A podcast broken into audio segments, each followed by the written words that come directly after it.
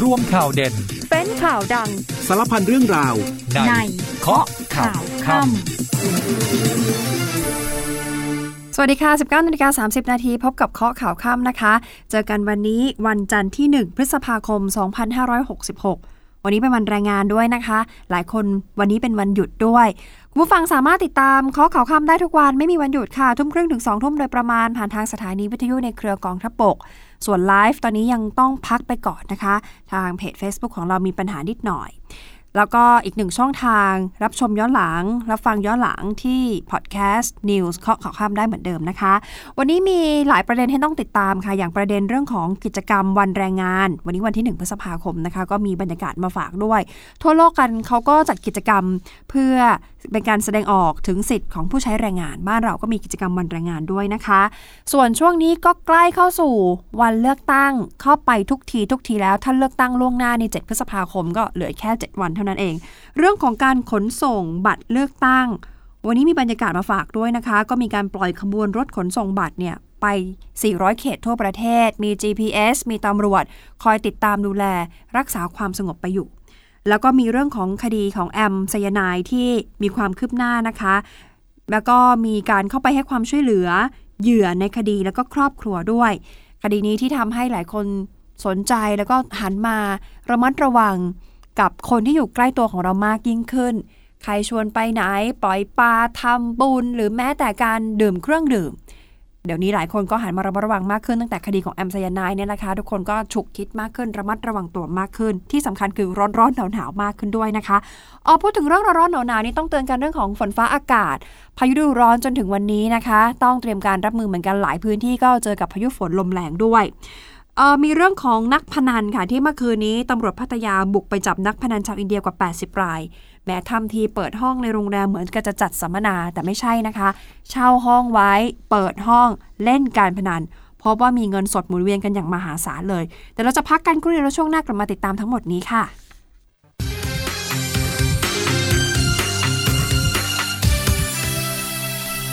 เราเริ่มต้นกันที่บรรยากาศเรื่องของวันแรงงานก่อนนะคะ วันแรงงานนี่ทั่วโลกเขาจัดกิจกรรมเหมือนกันไม่ใช่แค่บ้านเรานะคะ เป็นการจัดเพื่อให้แสดงออกถึงสิทธิ์ของผู้ใช้แรงงาน อย่างบ้านเราวันนี้หนึ่งพฤษภาคมวันแรงงาน ทางรัฐมนตรีว่าการกระทรวงแรงงาน คุณสุชาติชมกลิ่น ก็ได้ไปเปิดงานวันแรงงานแห่งชาตินะคะ พร้อมกับบอกว่าทางกระทรวงแรงงานนี้ได้ตระหนักถึงความสำคัญของพี่น้องผู้ใช้แรงงาน ถือเป็นฟันเฟืองสำคัญค่ะในการพัฒนาเศรษฐกิจพัฒนาสังคมของประเทศ ให้เจริญก้าวหน้า ทั้งในภาคอุตสาหกรรม ภาคการเกษตร แล้วก็ภาคธุรกิจบริการ ช่วงที่ผ่านมาประเทศไทยเจอกับการแพร่ระบาดของโควิด -19 รัฐบาลก็มีมาตรการลดภาระค่าครองชีพ แล้วก็เพิ่มรายรับให้กับพี่น้องผู้ใช้แรงงาน ผ่านโครงการสำคัญต่างๆถึงแม้ว่าตอนนี้สถานการณ์โควิดนี่จะคลี่คลายลงแล้วนะคะ รัฐบาลก็ยังคงมุ่งมั่น ที่จะดูแลพี่น้องผู้ใช้แรงงานอยู่ดี โดยมีมติเห็นชอบให้ขยายความคุ้มครองให้กับผู้ประกันตน ขยายอายุขั้นสูงจาก 60 เป็น 65 ปี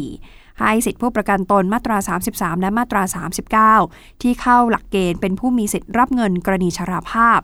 แล้วก็เพิ่มอัตราค่าจ้างขั้นต่ำรายวันให้ ปรับอัตราค่าจ้างตามมาตรฐานฝีมือแรงงานให้ นี่คือสิ่งที่ภาครัฐบอกว่าไม่ได้นิ่งนอนใจ ยังคงดูแลพี่น้องผู้ใช้แรงงานอยู่เสมอ อย่างไรก็ตามค่ะวันนี้ทางคณะกรรมการจัดงานวันแรงงานแห่งชาติ มีการยื่นข้อเรียกร้อง ยื่นไปทั้งหมด 7 ข้อนะคะ ข้อแรกคือรัฐบาลเนี่ยต้องรับรองอนุสัญญาองค์การแรงงานระหว่างประเทศ ข้อที่ 2 คือ จัดตั้งกองทุนประกันความเสี่ยง เพื่อเป็นหลักประกันในการทำงานของลูกจ้าง ข้อที่ 3 คืออยากให้รัฐบาลปฏิรูปแก้ไขเพิ่มเติม เกี่ยวกับประกันสังคมค่ะ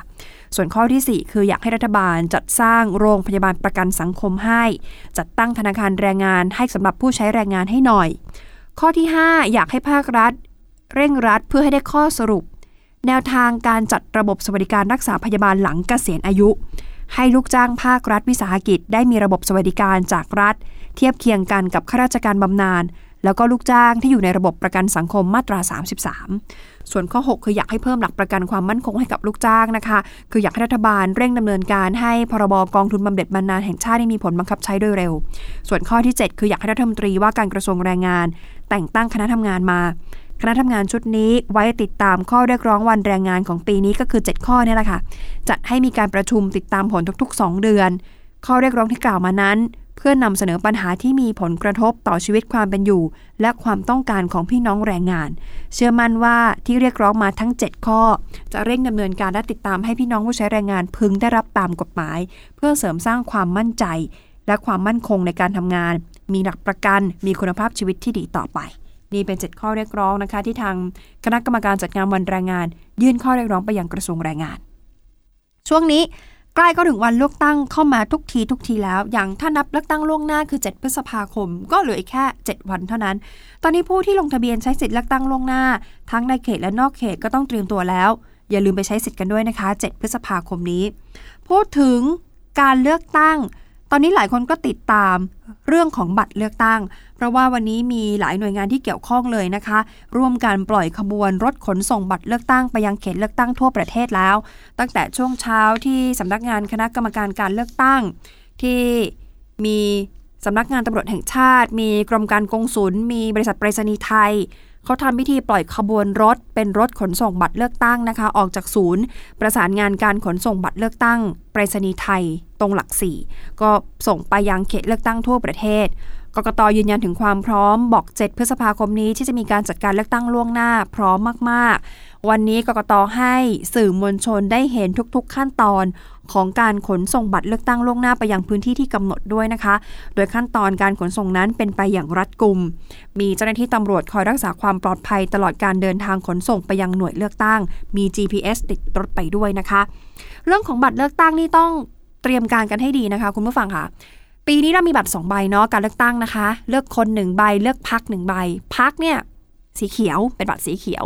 พรรคเนี่ยไม่ค่อยยากค่ะ เพราะว่าในบัตรเนี่ยเขาจะมีหมายเลขของพรรคเขาจะมีโลโก้ของพรรคเขาจะมีชื่อของพรรคเราไม่สับสนแน่นอน บัตรสีเขียวนี่ง่าย อันนี้เลือกปาร์ตี้ลิสต์เลือกพรรคแต่ที่จะสับสนและเป็นกังวลกันมากที่เขาพูดถึงกันคือบัตรสีม่วงค่ะ สีม่วงเลือกสสแบบแบ่งเขตแปลว่าเลือกคน ใครอยู่ท้องที่ไหนเขตไหน เบอร์ไม่ตรงกันนะคะ ต้องเช็คให้ดีต้องตรวจสอบให้ดี รักใครชอบใครก็จำเบอร์เขาเอาไว้ เข้าไปถึงเนี่ยเขาจะมีแต่หมายเลขให้ แล้วให้ทำเครื่องหมายคือกากบาทเลือกช่องนั้น ไม่มีชื่อพักไม่มีชื่อคนให้นะคะ เพราะฉะนั้นอันนี้ต้องจำกันให้ดี เรื่องของบัตรเนี่ยหลายคนติดตามเยอะมาก แล้วก็บอกว่าการเลือกตั้งครั้งนี้ คงจะเป็นครั้งประวัติศาสตร์ เพราะว่าหลายคนก็คิดถึงเรื่องของการเลือกตั้งด้วย แล้วก็รอลุ้นกันว่า ใครน่าจะเป็นผู้คว้าชัยชนะในการเลือกตั้งครั้งนี้ ใครจะได้จัดตั้งรัฐบาล ขณะที่ทางพลตำรวจเอกรอย อิงคไพโรธรองผู้บัญชาการตำรวจแห่งชาติ ในฐานะผู้อำนวยการศูนย์อำนวยการรักษาความปลอดภัย และความสงบเรียบร้อยการจัดการเลือกตั้ง บอกว่าตอนนี้ทางตำรวจก็จัดกำลังพลนะคะ 1,356 นาย ใช้รถยนต์ทั้งหมด 639 คัน ร่วมปฏิบัติภารกิจรักษาความปลอดภัยเรื่องของการขนส่งบัตรเลือกตั้งเนี่ยแหละค่ะ แล้วก็มีการจัดทำแผนรองรับด้วยนะคะ เพื่อสนับสนุนให้การเลือกตั้งนี่เป็นไปด้วยความเรียบร้อย ตำรวจทางหลวงเขาอำนวยความสะดวกด้านการจราจรให้ แล้วก็ประสานกับตำรวจในพื้นที่ตลอดเส้นทาง ขณะที่ตำรวจตระเวนชายแดน ถ้าขนส่งไปยังหน่วยเลือกตั้งที่อยู่ชายแดน เดี๋ยวจะมีตำรวจนั่งติดรถไปกับรถขนบัตรด้วย ไปจนถึงจุดหมายปลายทางเพื่อความปลอดภัย จากนั้นชุดรักษาความปลอดภัยบัตรเลือกตั้งของตำรวจภูธรภาค1ถึงภาค 9 จะรักษาความปลอดภัยต่อไปยังจุดหมายปลายทางเอง ซึ่งที่ทางสำนักงานคณะกรรมการการเลือกตั้ง ประจำจังหวัดแต่ละจังหวัดกำหนดไว้ ก็จะมีเจ้าหน้าที่รักษาความปลอดภัยอยู่ตลอดนะคะ แล้วก็มีบริเวณที่จุดจอดรถพักเติมน้ำมันเชื้อเพลิงก็จะมีเจ้าหน้าที่รักษาความปลอดภัยด้วย เอาเป็นว่าสบายใจได้ เรื่องของการขนส่งบัตร ปลอดภัย รัดกุมทุกขั้นตอน ขยับจากเรื่องของบัตรเลือกตั้ง ไปเรื่องของการช่วยเหลือคนไทย เราต้องพาคนไทยกลับจากซูดาน เนื่องจากสถานการณ์ความรุนแรงที่เกิดขึ้น ก้าวเข้าสู่สัปดาห์ที่ 3 แล้วนะคะ วันนี้คนไทยที่ตกค้าง 5 คนสุดท้าย เดินทางพร้อมด้วยเครื่องบิน 430 ของกองทัพอากาศ เดินทางจากฐานทัพอากาศคิงอับดุลลาณเมืองเจด้าประเทศซาอุดิอาระเบีย กลับถึงไทยช่วงบ่ายของวันนี้นะคะ มีกงสุลใหญ่คุณกิตินัย นุตตะกุล เป็นกงสุลใหญ่ณเมืองเจด้า เดินทางมาส่งทั้ง 5 คน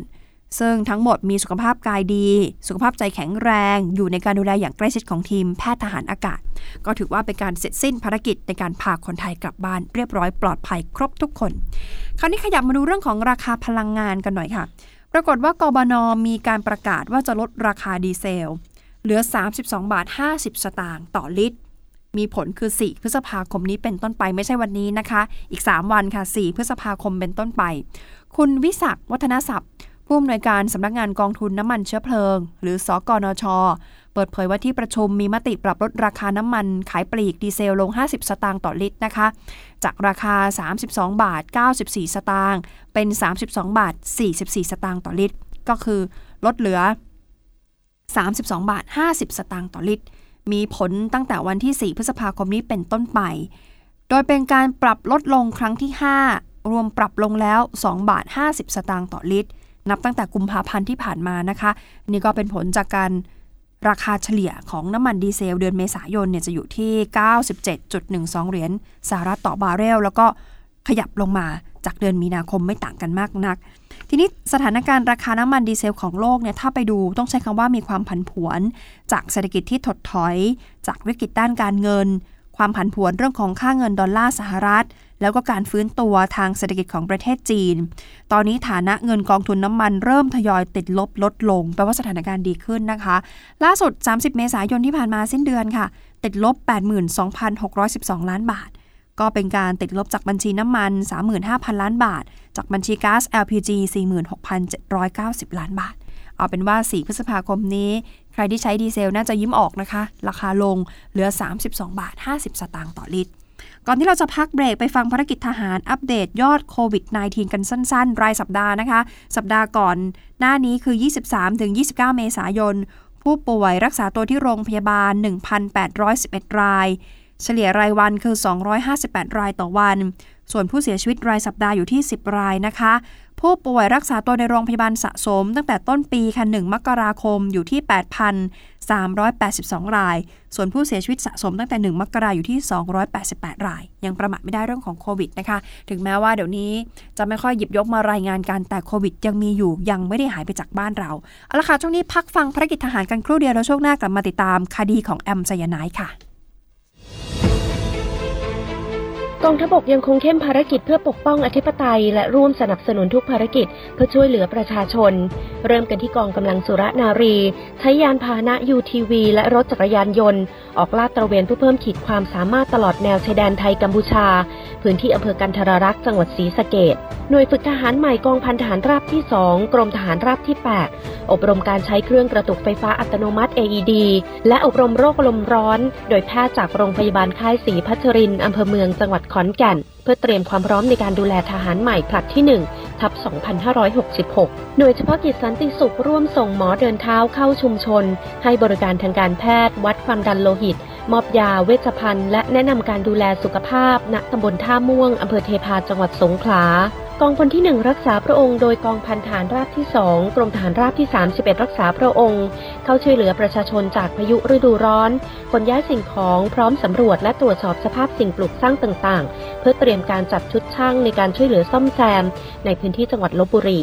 จิตอาสาทหารช่างกองพันทหารช่างที่ 51 นำรถบรรทุกน้ำเข้าให้การช่วยเหลือประชาชนที่ได้รับความเดือดร้อน จากการขาดแคลนน้ำในการใช้อุปโภคบริโภค ณ หมู่ 5 ตำบลจอมบึง อำเภอจอมบึง และประปาของหมู่บ้านเนินสูง ตำบลรางบัว อำเภอจอมบึง จังหวัดราชบุรี กองพลทหารราบที่ 9 จัดกำลังพลจิตอาสาพร้อมกับรถบรรทุกน้ำ เข้าแจกจ่ายน้ำเพื่อช่วยเหลือประชาชนที่ได้รับผลกระทบ จากการขาดแคลนน้ำอุปโภคบริโภค ในพื้นที่บ้านท่ามะขามตำบลท่ามะขามอำเภอเมืองจังหวัดกาญจนบุรี และปิดท้ายกันที่กรมทหารราบที่ 3 จัดเจ้าหน้าที่ชุดช่างของหน่วยเข้าซ่อมแซม ระบบสาธารณูปโภค ของโรงเรียนไพศาลวิทยาตำบลโพไพศาลอำเภอกุสุมานจังหวัดสกลนคร ซึ่งเป็นโรงเรียนในโครงการทหารพันดี ชุมชนเบิกบานอาหารปลอดภัย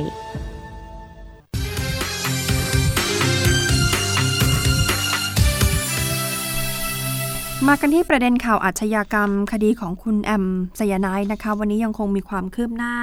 เพราะว่ามีแม่ของทรายทรายมนทาทิพย์นี่เป็นหนึ่งในผู้เสียชีวิต คุณแม่ได้มีความคาใจว่าลูกสาว หลังจากเสียชีวิตเนี่ยก่อนหน้านั้นไปพบกับแอมมาก่อน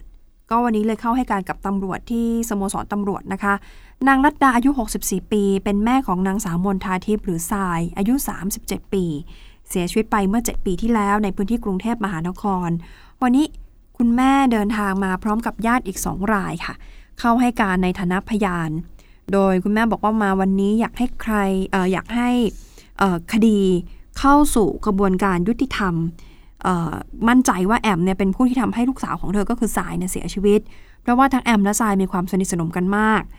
สำหรับประเด็นที่เจ้าหน้าที่จะใช้สอบถามกับคุณแม่นั้น ก็จะเกี่ยวข้องกับความสัมพันธ์ที่เชื่อมโยงกันนะคะ ระหว่างสายและแอม เพื่อนำข้อมูลไปใช้ในการสืบสวนขยายผลต่อไป ขณะเดียวกันวันนี้ค่ะ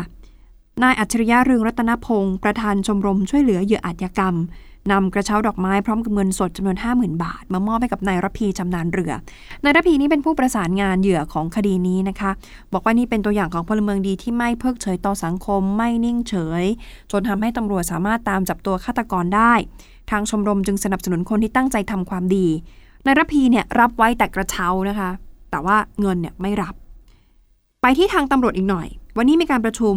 ของคดีด้วยนะคะ มีพันตำรวจเอกอเนกเตาสุภาพรองผู้บังคับการปราบปรามได้เรียกประชุมชุดสืบสวนสอบสวนในคดี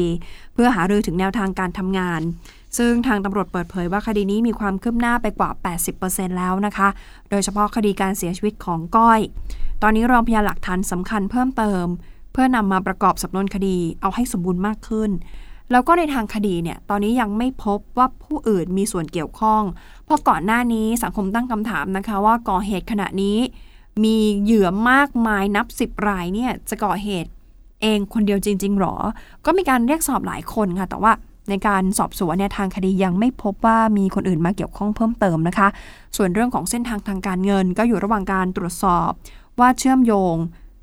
ไปที่ใครบ้าง ส่วนใหญ่แล้วเป็นเรื่องของการกู้ยืมเงิน เป็นเรื่องของวงแชร์ เป็นเรื่องของเงินเงินทองทองเนี่ยนะคะ นอกจากนี้ยังมีรายงานเพิ่มเติมเกี่ยวกับการทำธุรกิจหวยใต้ดิน ตอนนี้อยู่ระหว่างการตรวจสอบ เพราะว่ามีคนมาให้ข้อมูลว่าไปซื้อหวยที่เป็นหวยใต้ดินเนี่ยนะคะซื้อแล้วก็เอาไปส่งที่แอมก็เลยกำลังตรวจสอบอยู่ว่าแอมเนี่ยทำธุรกิจหวยใต้ดิน ในลักษณะเป็นเจ้ามือเลย หรือว่าเป็นแค่ส่วนหนึ่งของกระบวนการ ส่วนอดีตสามีที่เป็นตำรวจตำแหน่งรองผู้กำกับการ ตอนนี้ยังไม่พบความเชื่อมโยงว่ามีส่วนเกี่ยวข้องนะคะ ต้องตรวจสอบต่อไป แต่มันจะมีส่วนที่เป็นคลิปวิดีโอ ที่เผยแพร่ในโซเชียลว่าอดีตสามีของผู้ต้องหา ก็คือคนที่เป็นตำรวจเนี่ยนะคะ ช่วยพูดคุยกับผู้เสียหายที่โดนหลอกทำธุรกิจหวยใต้ดินกับแอมก็เลยตั้งข้อสงสัยว่าเอ๊ะสรุปอดีตสามีที่เป็นตำรวจเนี่ยรู้เห็นด้วยหรือเปล่า ซึ่งทางพันตำรวจเอกอเนก บอกว่าเดี๋ยวขอตรวจสอบเรื่องนี้อีกครั้งหนึ่งถ้าพบหลักฐานว่ามีส่วนเกี่ยวข้อง ก็จะดำเนินคดีตามกฎหมายต่อไป นอกจากนี้ยังมีรายงานจากชุดสืบสวนกองบัญชาการตำรวจภูธรภาค 7 ว่าสามารถตรวจพบรถของนายแด้นายแด้ก็เป็นอดีตสามีอีกคนหนึ่งของแอมนะคะ เสียชีวิตไปแล้วเมื่อเดือนมีนาคม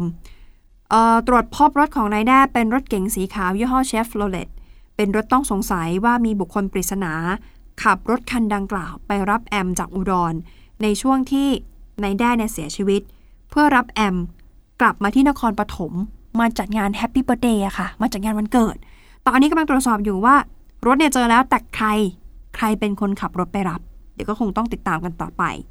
ขณะที่พลตำรวจตรีนำเกียรติธีระโรจนพงศ์ผู้บังคับการศูนย์ฝึกอบรมกองบัญชาการตำรวจนครบาล ในฐานะหัวหน้ารวบรวมสำนวนคดีออกมาเปิดเผยนะคะ บอกว่าเดี๋ยววันพรุ่งนี้ 10 โมงเช้า รองผู้บัญชาการตำรวจแห่งชาติค่ะพลตำรวจเอกสุรเชษฐ์ถักพาน ท่านเรียกประชุมคณะพนักงานสืบสวนสอบสวนที่เกี่ยวข้อง มาประชุมร่วมกันเพื่อสรุปผลของคดี ก็จะยิ่งมีความชัดเจนทางคดีมากยิ่งขึ้นนะคะ รวมถึงประเด็นการออกหมายจับเพิ่มเติม หรือไม่ก็พรุ่งนี้คงจะมีความชัดเจน ก็มีรายงานด้วยนะคะว่าการประชุมในวันพรุ่งนี้ คาดว่าน่าจะมีพยานหลักฐานที่สามารถขอสาร อนุมัติหมายจับแอมผู้ต้องหาได้เพิ่มเติมอีกด้วย จากเดิมเนี่ยออกหมายจับไปแล้ว 3 หมาย แล้วก็มีอีก 7 คดีที่กำลังอยู่ระหว่างการรอออกหมายจับนะคะ ทางด้านกระทรวงยุติธรรมเองก็ออกมาพูดถึงสิทธิ์ต่างๆ ของผู้เสียหายในคดีนี้ค่ะ บอกว่าเดี๋ยวจะเร่งให้ความช่วยเหลือ โดยนายวันลบนาคบัวรองปลัดกระทรวงยุติธรรมและโฆษกกระทรวงยุติธรรม เปิดเผยว่าทางปลัดกระทรวงยุติธรรมค่ะนายพงศวัสดิ์กายอรุณสุด ได้สั่งการเร่งให้ความช่วยเหลือเพื่อบรรเทาความเดือดร้อนของประชาชนนะคะ จากคดีที่ผู้ต้องหาใช้ไซยาไนในการก่อเหตุทำให้มีผู้เสียชีวิต แล้วก็มีญาติผู้เสียชีวิตจำนวนหนึ่งที่ติดใจการเสียชีวิตด้วย ได้บอกว่าถูกผู้ต้องหาใช้สารไซยาไนในการก่อเหตุ ล่าสุดกระทรวงยุติธรรมได้แจ้งให้ทางสำนักงานยุติธรรมจังหวัดในพื้นที่เกิดเหตุลงพื้นที่เพื่อแจ้งสิทธิ์ แล้วก็รับคำร้อง รับคำขอพิสูจน์สิทธิ์ของผู้เสียหายในคดีนี้ โดยกลุ่มคุ้มครองสิทธิและเสรีภาพจะให้ความช่วยเหลือเยียวยา หากผู้เสียหายได้รับความเสียหายถึงแก่ชีวิต ร่างกาย จากการกระทำความผิดอาญาของผู้อื่น โดยที่ตนไม่มีส่วนเกี่ยวข้องในการกระทำผิด ก็มีสิทธิ์ที่จะได้รับค่าตอบแทนนะคะ ตามพรบค่าตอบแทนผู้เสียหาย แล้วก็ค่าทดแทน ค่าใช้จ่ายแก่จำเลยในคดีอาญาดังนี้ 1. กรณีเสียชีวิตแบ่งเป็นค่าตอบแทนกรณีถึงแก่ความตาย50,000 บาท ค่าจัดการศพ 20,000 บาท ค่าขาดอุปการะเลี้ยงดู 40,000 บาท ค่าเสียหายอื่นอีก 40,000 บาท รวมเป็นเงินทั้งสิ้น 150,000 บาท เนื่องจากเป็นกรณีอุจจการ สะเทือนขวัญประชาชนให้ความสนใจ 2. คือกรณีบาดเจ็บบาดเจ็บนี่จะแบ่งเป็นค่ารักษาพยาบาล เอาเท่าที่จ่ายจริงนะคะไม่เกิน 40,000 บาท ค่าฟื้นฟูสมรรถภาพเท่าที่จ่ายจริงไม่เกิน 20,000 บาท ค่าขาดผลประโยชน์ทำมาหาได้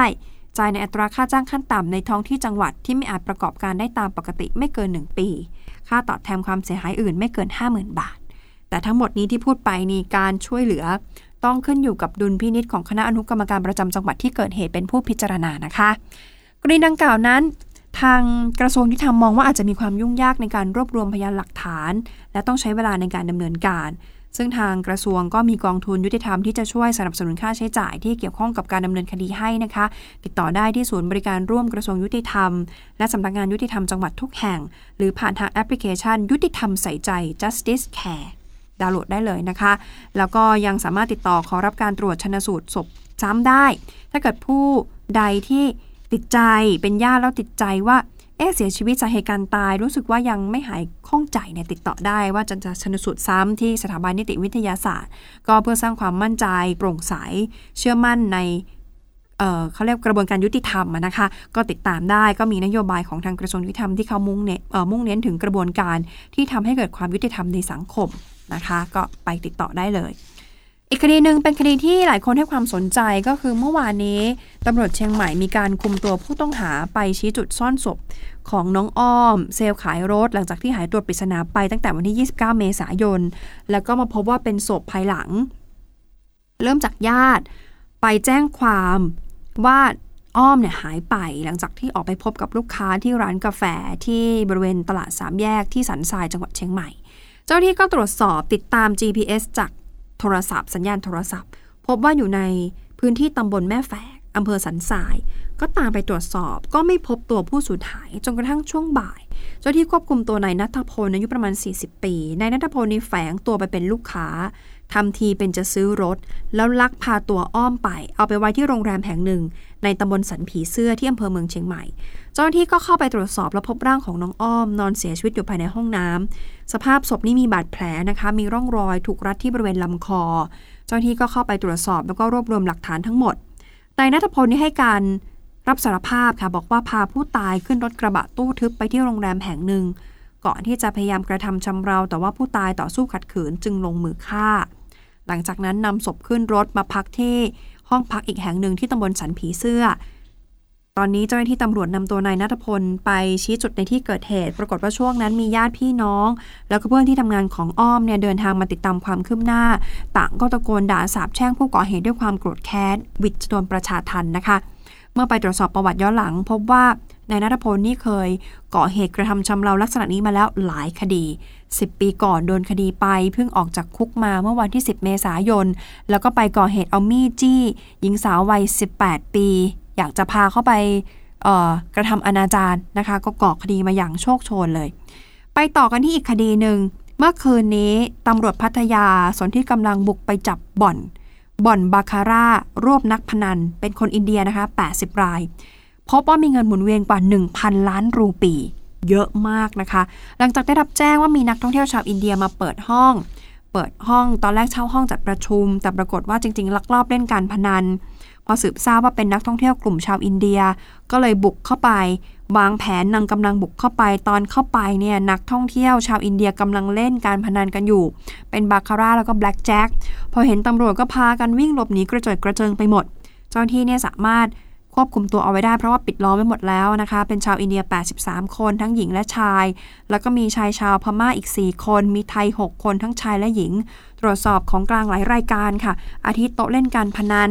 โต๊ะบาคาร่าโต๊ะแบล็กแจ็คนะคะชิปแทนเงินสด ก็มีเงินสดสกุลต่างประเทศก็คือรูปีด้วย นอกจากนี้ยังพบสมุดจดยอดเครดิตในการเล่นการพนัน มียอดเครดิตหมุนเวียนกว่า 1,000 ล้านรูปีนะคะ เครือข่ายใหญ่เลยนะคะ แล้วก็บุกจับได้ทั้งหมด 80 คน มีพนักงานมีผู้จัดรวมทั้งหมด 93 คนพร้อมกับของกลาง จากภาพจากกล้องวงจรปิดด้วยนะคะ เอาละค่ะหมดเวลาของรายการข้อข่าวค่ำแล้วนะคะ วันนี้ลาไปก่อนค่ะ สวัสดีค่ะ